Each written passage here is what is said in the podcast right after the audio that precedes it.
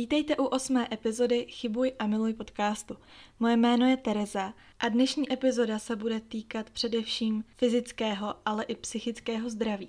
Když jsem si před pár dny povídala s mou nejlepší kamarádkou o tvorbě podcastu, navedla mě na toto téma, že bych ho mohla zpracovat a dneska jsem na to dostala docela náladu, takže o tom chci tady mluvit. Nemám před sebou nachystaný žádný citát, ani papír, abych se mohla držet nějaké osnovy. Budu tedy mluvit úplně z patra a vůbec si netroufám odhadnout, jak tahle epizoda bude dlouhá, protože bych zde ráda shrnula nemoc, kterou trpím už osm let. Nerada říkám slovo trpím, protože si nemyslím, že by můj život byl nějaký velký utrpení.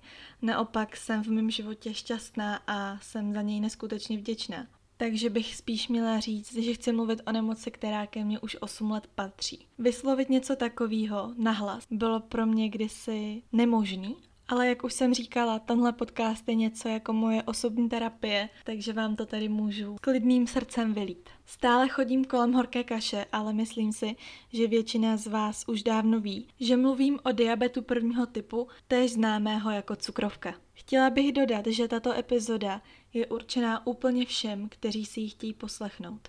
Pokud tuto nemoc neznáte, tak máte příležitost ji poznat. Také se zde dozvíte, jak nějakému diabetikovi můžete pomoct, pokud se ocitne v nouzi. Pokud tuto nemoc znáte, nebo ji dokonce máte, tak se můžete dozvědět můj příběh. Protože já naprosto znám ten pocit, kdy se cítíte být opuštění, jediní a odlišní od těch ostatních. A možná vám tohle může pomoct. Doufám, že tato epizoda bude inspirativní i pro ty, kteří jsou zdraví a třeba jen zajímá, jaké to je. V žádném případě není mým záměrem, aby tato epizoda působila nějak depresivně, nebo že ze sebe dělám chudáka, který potřebuje, aby mu ostatní projevili lítost. O to mi tady vůbec nejde. Celou tu myšlenku vám chci předat jako příběh člověka, který onemocněl v dětském věku, prošel se několika smutnými, ale i veselými chvílemi a na konci toho všeho došel nějakému smíření a přijetí. Chci tím říct, že každý se v životě procházíme několika nepříjemnými situacemi. Některé trvají den, jiné roky a některé neskončí nikdy. To ale není důvodem, proč neprožít šťastný život. A kde jinde začít než na začátku? To je moje oblíbená věta. Omlouvám se, je to trošku vtipný, ale je to tak. Byla jsem zdravé dítě a jedla jsem všechny živiny, které jsem v tu dobu měla přijímat. Konzumace cukru byla v naprosté normě. A jediný můj problém týkající se stravování a životosprávy bylo to, a to jsem měla problém od jak živa, že jsem málo pila. Jako dítě jsem vypila kolem půl litru až litru za den a pokud by mě rodiče neupozorňovali, tak bych pravděpodobně nevypila vůbec nic. Samozřejmě trošku přeháním, určitě bych se napila, ale bylo by toho tak málo, že by se to dalo považovat za zanedbatelné množství. Čas plynul, já jsem rostla a jak jsem říkala, bylo mi deset let a v tu chvíli se začaly projevovat první příznaky, i když tu dobu jsme pochopitelně nikdo nevěděli, že to jsou příznaky oné nemoci. Začalo to velikou únavou. Pokaždé, když jsem skončila ve škole, tak jsem volala mamce, jestli mě nemůže přijet vyzvednout, protože jsem se cítila, jako kdybych uběhla několik kilometrů. Ta bolest nohou a celkové vyčerpání se vůbec nedá popsat, je to takový docela specifický pocit. A už tu dobu mamka díky svý neskutečně vyvinutý intuici zjistila, že je něco špatně. Vzala mě k mé obvodní lékařce, která z krevních testů nezjistila vůbec nic zvláštního, a byla jsem poslána domů. Za pár měsíců ale nastoupily jiné příznaky. Začala jsem hodně rychle hubnout, úplně nekontrolovatelně a přitom jsem měla neustále hlad. Doktoři tento hlad popisují jako vlčí hlad. Je to takový stav, kdy do sebe futrujete jídlo a máte pocit, že vám ho chce někdo sebrat nebo sníst a proto jíte velmi rychle, až skoro dychtivě. Posledním a to velmi výrazným symptomem byla neuhasitelná žízeň.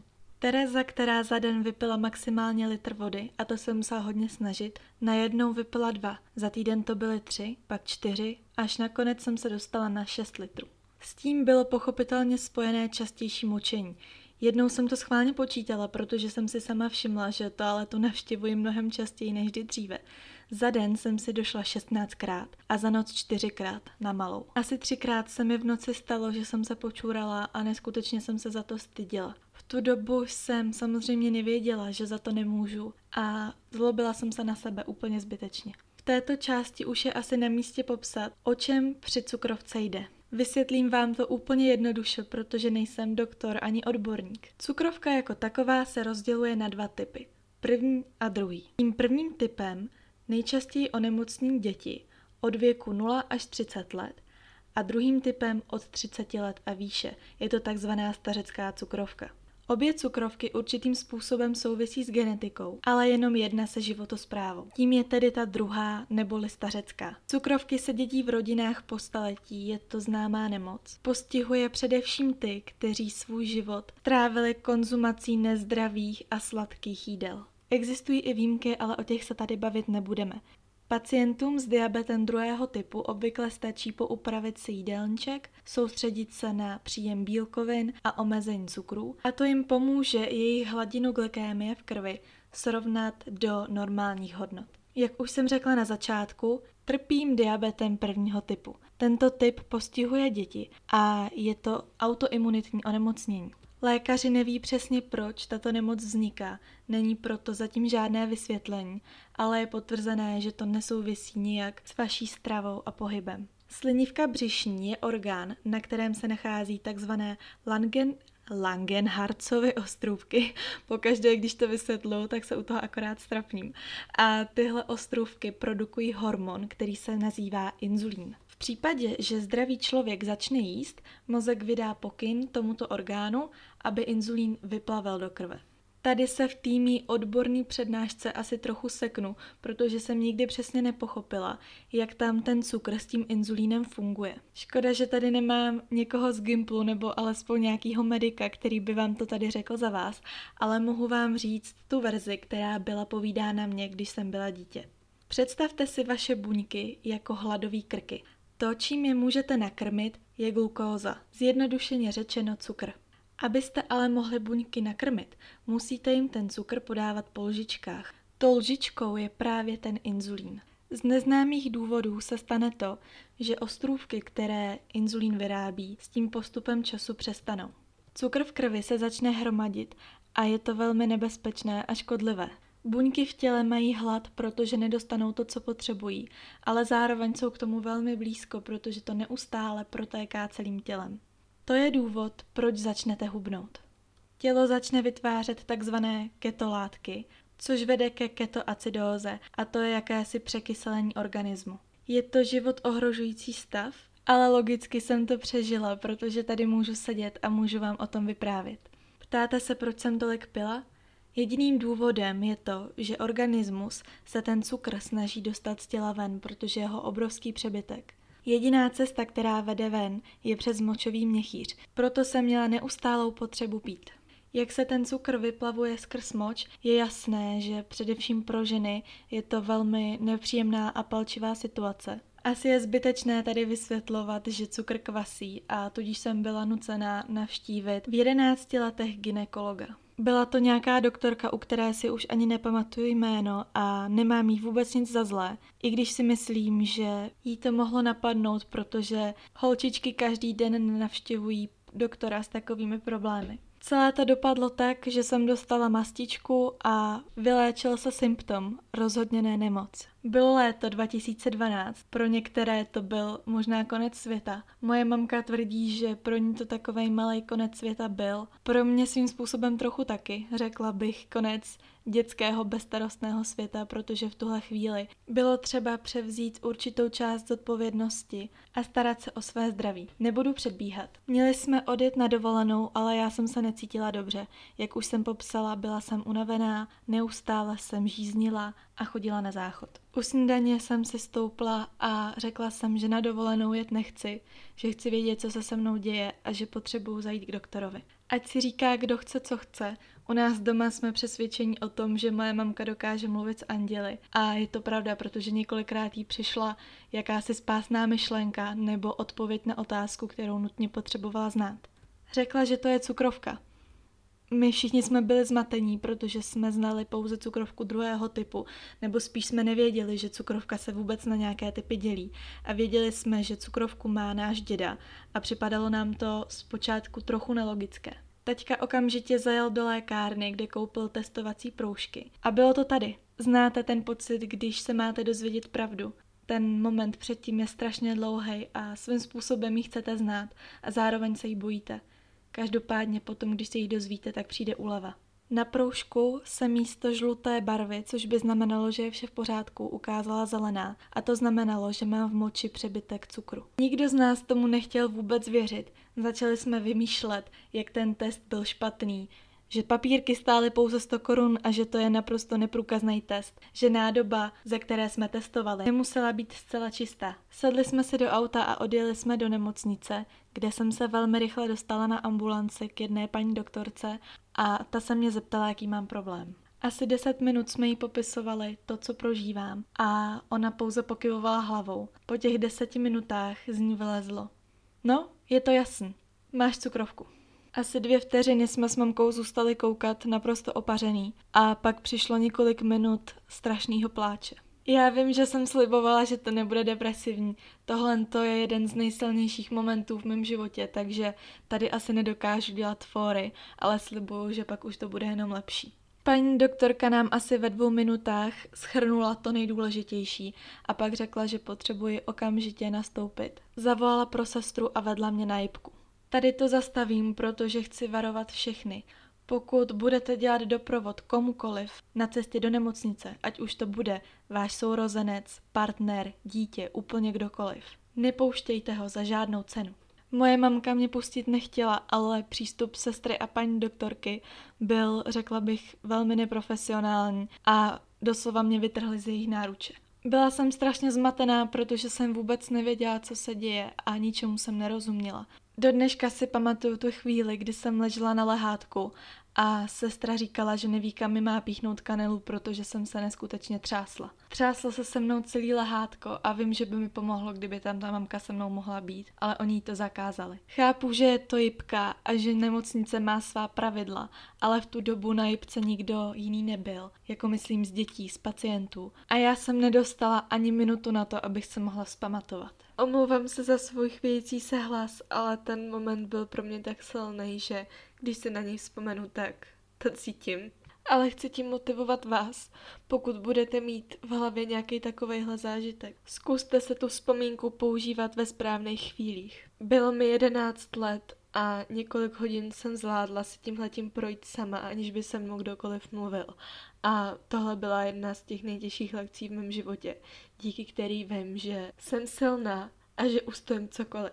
Tady jsem to musela stopnout, abych se trochu uklidnila, ale já celou tu dobu jsem se vnitřně usmívala. Posuneme se dál. Můj pobyt v nemocnici trval celkem jedenáct dní, pamatuju si to naprosto přesně. A nebudu tady jmenovat nemocnici, ve které jsem byla hospitalizována. Myslím si, že si to většina lidí dokáže dobře odvodit. A v dobu mého pobytu měli současně dovolenou jak edukační sestra, tak hlavně jediná diabetoložka. Každý s touto informací naložte, jak chcete. Já doufám, že už je to tedy sedm let od té doby, osm.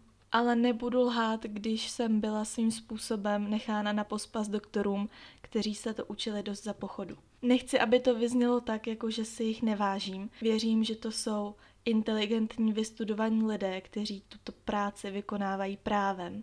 Pojem diabetes mellitus prvního typu určitě pro ně nebyl v tu chvíli cizí. Co je ale důležitý, že zkušenosti byly žádné, anebo minimální. Z těchto a dalších důvodů mamka zařídila, že jsem se stala pacientkou u jiné doktorky v jiné nemocnici. Opět nebudu jmenovat kde, ale pokud je mezi vámi někdo, kdo by stál o mé doporučení, ať už se to týká lékařů nebo celkově léčby jako takové, kdykoliv se na mě můžete obrátit a moc ráda vám pomůžu. To bychom ale předbíhali.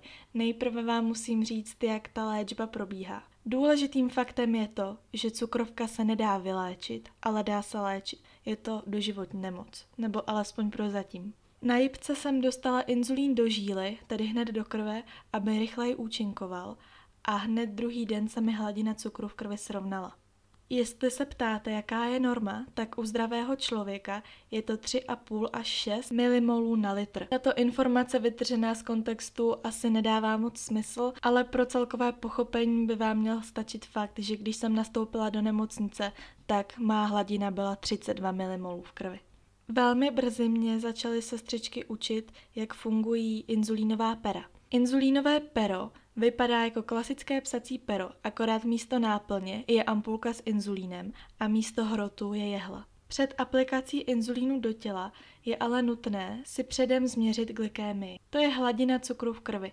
Měří se to za pomocí glukometru a testovacích proužků. Drobná jehlička vám poraní kapiláru na konci prstu a vy kapku krve nanesete na proužek a do pěti sekund máte výsledek, kolik cukru v krvi máte. Následně musíte spočítat, kolik hodláte přijmout cukru, neboli sacharidů. V našem světě se to počítá na jednotky. Uvedu příklad. Jeden rohlík má dvě jednotky, jablko má jednotku. Guláš s těstovinama má pět jednotek. Jsou potraviny, jako je třeba maso nebo vajíčko, které takzvané výměnné nebo chlebové jednotky nemají. To neznamená, že neobsahují žádnou energii, znamená to pouze to, že neobsahují sacharidy. Pokud znám hladinu své glykémie a vím, kolik výměnných jednotek se chystám sníst, navolím podle toho dávku inzulínu na inzulínovém peru. Ten poměr vám na začátku spočítá doktor. Stanoví vám, kolik jednotek byste za den měli sníst a kolik jednotek inzulínu byste měli přijmout. Já to měla velmi jednoduché, pokud jsem chtěla sníst dvě jednotky oběda, dala jsem si na to dvě jednotky inzulínu. Mohlo se ovšem stát, že má hladina cukru nebyla v normě, mohla být buď vyšší, anebo nižší. V tom případě i tato dávka se musela upravovat, ale do takových detailů tady nechci zbytečně zacházet. To, co je důležité, je to, že se diabetik může dostat do hypoglykémie nebo do hyperglykémie. Oba to jsou nebezpečné stavy, ale ta hypoglykémie je o něco závažnější. Hypoglykémie je stav, kdy se diabetik dostane pod hladinu tři celá devět milimolů cukru v krvi na litr. Zní to strašně složitě, ale téměř každý diabetik to na sobě pozná. Začnete se třást, začne vám být zima, jste malátní, unavení, vyčerpaní a není vám moc dobře. Občas se mi stane, že v tuhle chvíli začnu dělat hrozně blbý fóry a tak mě kamarádi vždy upozorní na to, abych se pro jistotu změřila. V tuto chvíli je důležité, aby si ten diabetik cukr vzal. Tímto tedy vyvracuji velmi častý mýtus a tím je to, že si spoustu lidí myslí, že diabetik nesmí žádný cukr. Naopak, pokud se jedná o diabetika prvního typu, cukr je jedna ze základních surovin, které potřebujete k přežití. Zachrání vás třeba osm kousků hroznového cukru anebo jedno pitíčko kaprisone, které mi všichni vždycky záviděli, protože jich mám doma miliardu. Jak se taková hypoglykémie může přihodit? Může k tomu dojít z několika důvodů. Prvním, u mě nejčastějším důvodem je to, že začnu vykonávat nějakou fyzicky náročnější aktivitu a v tu chvíli tělo spaluje a spotřebovává se energie a tudíž klesá i cukr v krvi. Druhá možnost je taková, že se vám nepodaří vychytat poměr jídlo-inzulín. Uvedu příklad. Mám sníst pět výměnných jednotek oběda a na to se píchnout pět jednotek inzulínu.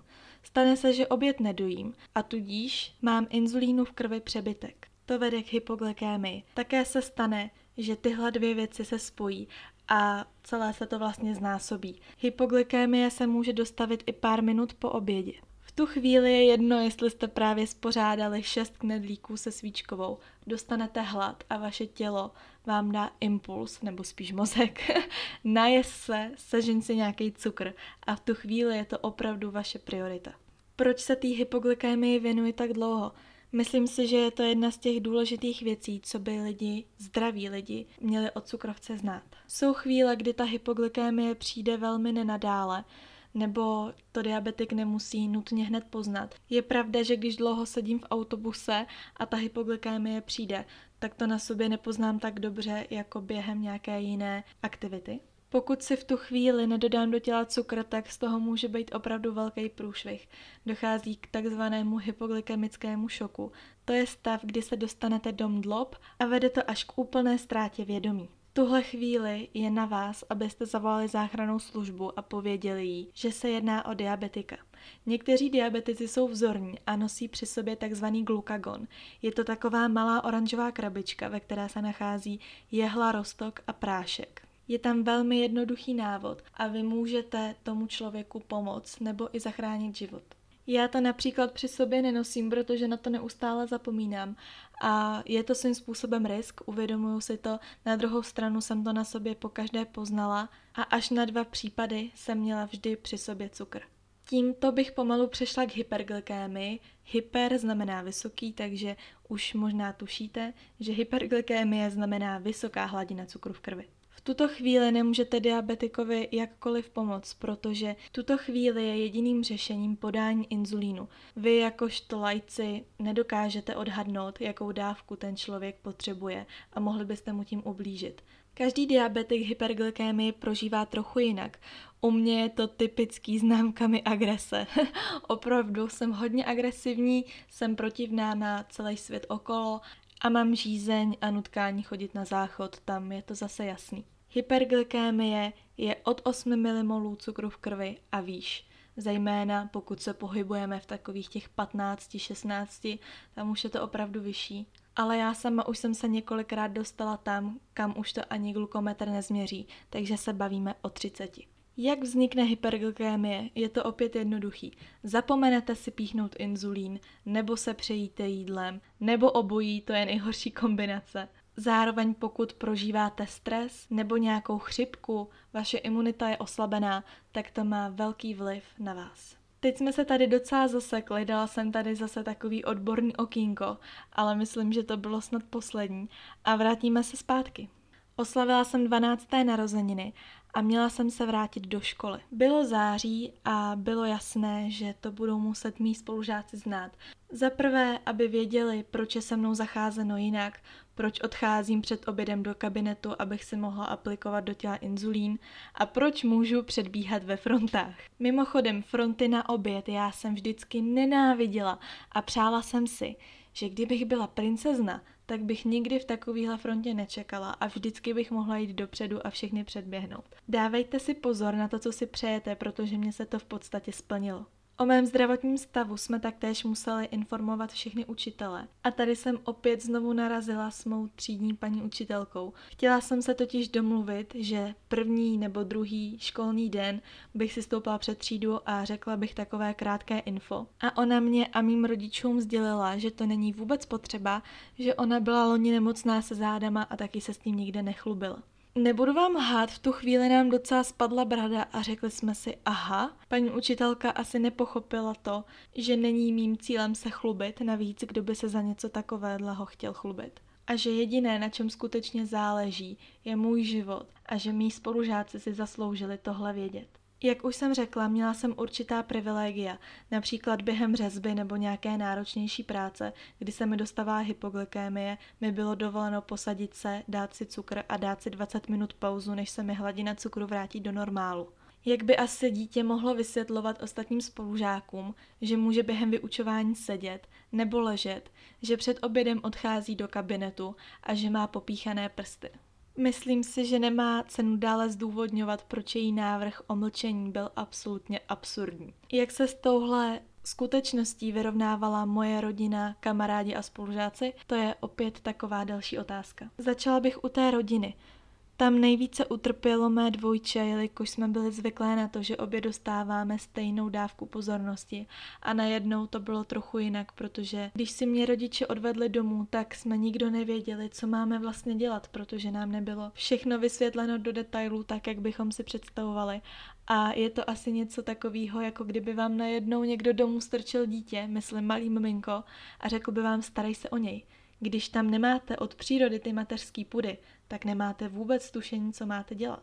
Tady to bylo úplně stejné. Moje rodiče do toho byli vhozený a museli plavat a za tohle mají můj bezbřehý respekt. Hlavně teda mamka, protože ta se starala úplně o všechno. Komunikovala s doktory, vážila mi jídlo a společně se mnou se učila ho počítat naspaměť.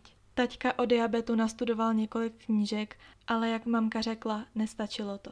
Ona byla ten, kdo mě chodil měřit a kontrolovat v noci a hlídala, jestli si správně píchám inzulín, jestli si kůži dezinfikuji a jestli místa pravidelně střídám. V práci si domluvila, že může kdykoliv odjet, pokud já budu potřebovat. Trvalo to minimálně rok, než se taťka vzpamatoval a začal jí s tím pomáhat. Mamka to popsala jako dobu, kdy se můj taťka nemohl smířit s faktem, že jeho dcera je nemocná, a tak to řešil tím, že celou tu věc popíral. Nikdo mu to nemá za zlý, každý tyhle věci prožívá úplně jinak a já nepřeju nikomu nic zlýho, jenom doufám, že pokud se ocitnete v jakýkoliv situaci, kde se budete cítit bezradní. Zkuste zachovat klid a nebojte se říct si o pomoc. Dejme tomu, že takové tři roky trvalo, než jsme se s tou cukrovkou naučili pracovat a začali jsme to zvládat. V nové nemocnici to bylo o mnoho lepší a díky nim jsme zjistili spoustu věcí, které nám v předchozí nemocnici nebyly sděleny. A jak to prožívali moji spolužáci? Řekla bych nějak zvlášť. Mým kamarádkám to bylo samozřejmě líto a mě taky, protože rok po onemocnění mě mamka nechtěla nikam pouštět, myslím tím jako na přespání ke kamarádkám. Bylo to proto, že já jsem se o sebe ještě nedokázala stoprocentně postarat a ona si to netroufla. Vlastně žádný mamky těch holek si to netroufly a je to naprosto jasná věc. Já se na nikoho nezlobím a myslím si, že to bylo tak, jak to mělo být. Mezi spolužáky se našli i tací, kteří se mě začali vyptávat, jaké to vlastně je, a nechali si popisovat všechny ty přístroje, které jsem používala, a mě to strašně bavilo. Ne, že bych teda měla tu pozornost, ale pro mě je mnohem příjemnější, když se mě člověk na rovinu zeptá, než když mě tak jako děsivě pozoruje z dálky a přemýšlí nad tím, co bych to mohla mít. Narazila jsem na děti, které tu nemoc nepochopily a velmi často to používaly proti mně. Byla jsem vždy holka a žena, která se nebála říct svůj názor nahlas. A někteří pubertální chlapci měli tu potřebu ublížit mi a použít cukrovku proti mně. V tu chvíli, když mi někdo odvětil, ty seš feťačka, běž si radši píchnout, mi došla slova a velmi často jsem okamžitě začala brečet, což byl další impuls pro ně. Vím, že teď už by to nikdo z nich neudělal, nebo v to alespoň doufám, ale v tu dobu to pro mě bylo těžké se s tím smířit. Nejenom, že to okolí vás začne vnímat jinak, ale je to takovej každodenní handicap, protože není den volna. Po každém probuzení si musíte změřit cukr a dát si snídani. Nezapomenout na to, že si musíte aplikovat inzulín. Kamkoliv, když jdete, si nesmíte zapomenout cukr. Spoustě lidí musíte svůj zdravotní stav vysvětlovat, protože si to žádá situace. Musíte to vysvětlovat i těm, se kterými mluvit nechcete. Jsou chvíle, kdy se musíte zastavit, posadit se a počkat, až se vám cukr vrátí do normálu. Nemůžete se zúčastnit všech aktivit. Musíte myslet dopředu a když někam jedete na delší dobu, vzít si všeho zásoby, a to ať už inzulínu, tak jakýchkoliv zdravotnických materiálů. Abych tady neustále nemluvila jen o nevýhodách, tak vám řeknu výhody. Výhoda číslo jedna, lidi vás pustí ve frontě. Teda když si o to řeknete, což v mém případě není moc častý, a za druhý můžete jíst i tam, kde je to zakázáno. A nikdo vám na to nemůže nic říct. Po čase jsem zjistila, že mi inzulínová pera přestávají vyhovovat. Bylo to z toho důvodu, že jak jsem rostla a mým tělem se hemžily hormony, mělo to vliv i na mou glykémii. Místo aplikování inzulínu vždy čtyřikrát denně před jídlem, z toho bylo aplikování inzulínu šestkrát nebo i sedmkrát a pro mě to začalo být neúnosný. Bylo mi nabídnuto, že bych mohla přestoupit na takzvanou inzulínovou pumpu. Je to pumpa o velikosti takového staršího mobilu, když si představíte Nokiu s takovou tou vysílačkou, tak asi tak nějak to i vypadá. Je to strašně chytrý přístroj v hodnotě kolem sto dvacet tisíc, ale hradí vám ho pojišťovna. V inzulínové pumpě se nachází místo pro baterii a pro ampuly, ve které se nachází inzulín. Ta pumpa svým způsobem simuluje slinivku. Do těla máte zavedenou kanilu. Ta kanila je buď z teflonu, anebo je to klasická kovová. Je to jehlička, která vydrží v těle dva až pět dní.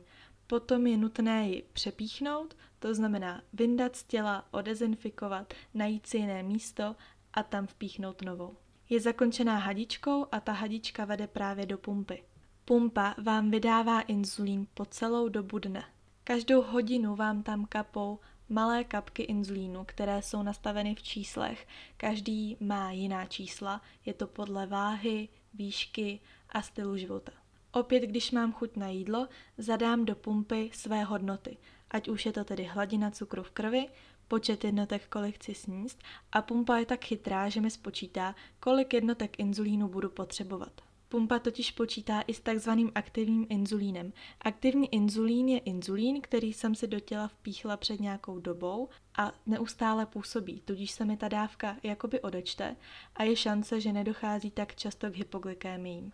Další výhodou pumpy je to, že se dá spárovat s velmi chytrým senzorem. Senzor je takový malý plastový vlásek o délce asi centimetru, který je zaveden do podkoží. K němu je zvenčí připojený vysílač o velikosti mušle.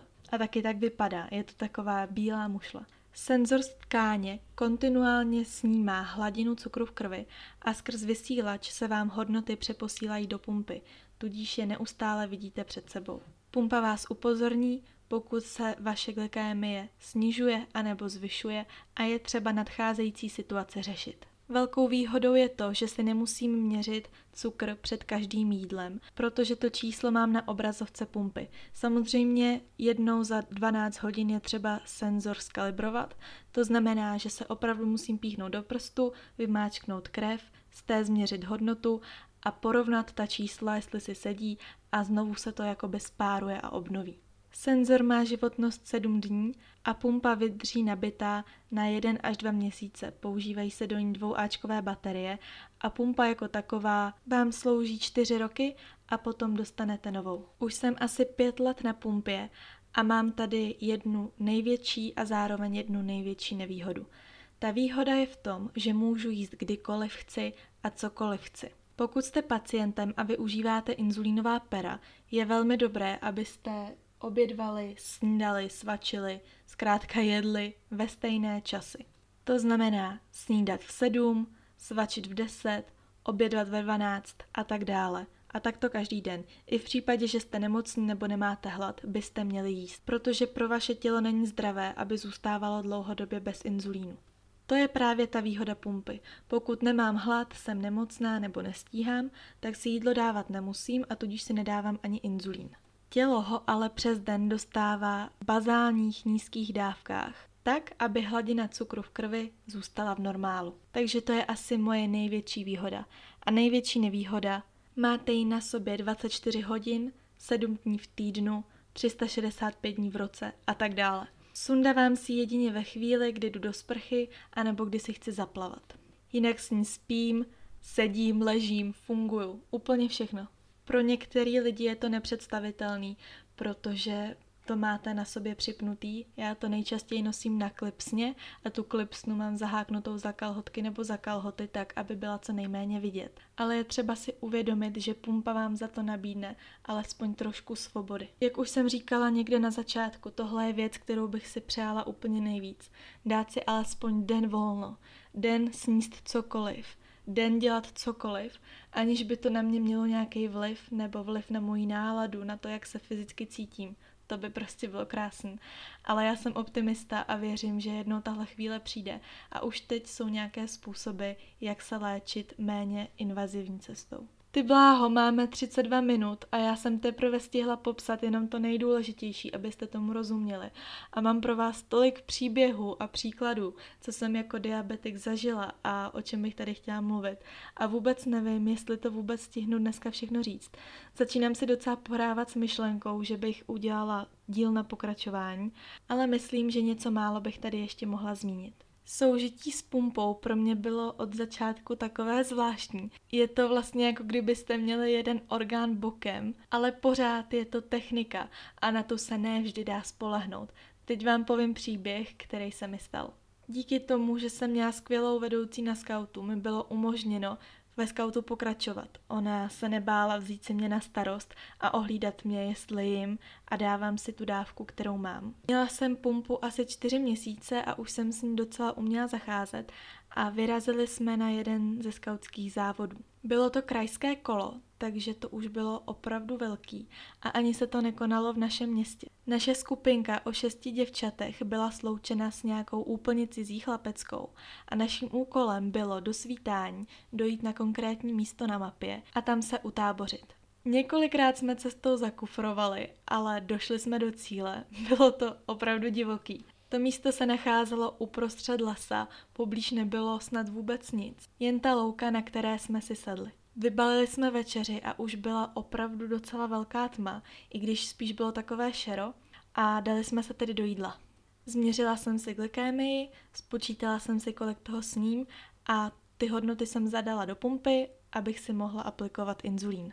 Během toho jsem si na displeji všimla, že mi dochází baterie. Naštěstí jsem sebou měla asi tři náhradní. A tak jsem otevřela víčko a dala se do toho. Tu chvíli, když odstraníte víčko a vyjmete baterii, začne pumpa vydávat takový zvuk, velmi nepříjemný, je to takovej alarm, který vás upozorňuje, že se něco děje. Musíte zmáčknout prostřední tlačítko na pumpě, co nejrychleji vložit novou baterii a znovu zašroubovat. Baterii jsem si měnila několikrát a tak jsem udělala i teď. Jenomže po vložení nové baterie se pumpa nerozsvítila a byla černá. Měla jsem chuť začít panikařit, ale v tu chvíli jsem se ještě docela držela. Vyzkoušela jsem všechny tři baterie, které jsem si přivezla, ale ani jedna nefungovala. Mezi holkama bez vědomí vedoucí jsem vyhlásila takovej malej poplach, že akutně potřebuju dvouáčkovou baterii. V tu chvíli se všechny seběhly do stanu, nebo to jsme ho vlastně ještě neměli postavený, takže otevřeli svoje batohy, vyndali si baterky, myslím jako svítilny, a vyndali z nich baterie. Já jsem zkoušela jednu po druhé a nefungovala ani jedna. Bylo mi jasné, že to není baterií, ale že je chyba s pumpou. Nezbývalo mi nic jiného, než dojít za mou vedoucí a tohle jí ohlásit. Ani ona si nevěděla rady a proto jsme volali mé mamce. Kéž by to bylo takhle jednoduchý a mamka by mě mohla zachránit jako několikrát v životě, ale neměli jsme signál. Vystoupali jsme asi pět set metrů na kopec a konečně jsme se jí dovolali. Moje mamka zrovna v tu chvíli trávila víkend u kamarádky. Byl to její první víkend za celou tu dobu, co jsem byla asi dva nebo tři roky nemocná. Měla v sobě víno a měla tam u sebe auto. Taťka byl doma a v tu dobu už spal. Mamku napadlo, že bych mohla zavolat na helpline, která je zřizována právě firmou, která vyrábí inzulínové pumpy. Nejprve tam volala ona a pak jsme to zkoušeli i my, jenomže jak už jsem říkala, signál byl mizerný a tím, jak ten telefon, to byly ještě ty starší typy, se snaží chytit jakéhokoliv signálu, tak se mu strašnou rychlostí vybíjí baterka. Nakonec jsem se dovolala na tu helpline, akorát, že byli obsazeni všichni operátoři. Ano, je tohle možný, takovýhle tři strašné věci za sebou. U mě je možný všechno. Po chvíli mi zvedl telefon nějaký cizinec.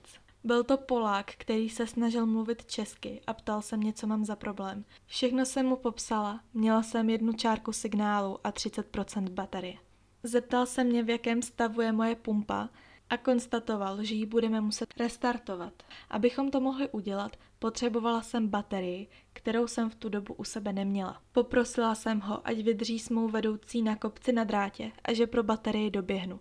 Takže jsem těch pět set metrů z toho kopce v totální tmě běžela na tu louku. Několikrát jsem se rozsekala a když jsem doběhla k tomu místu, kde bylo rozsypáno dvacet baterií, já jsem si vzala jednu.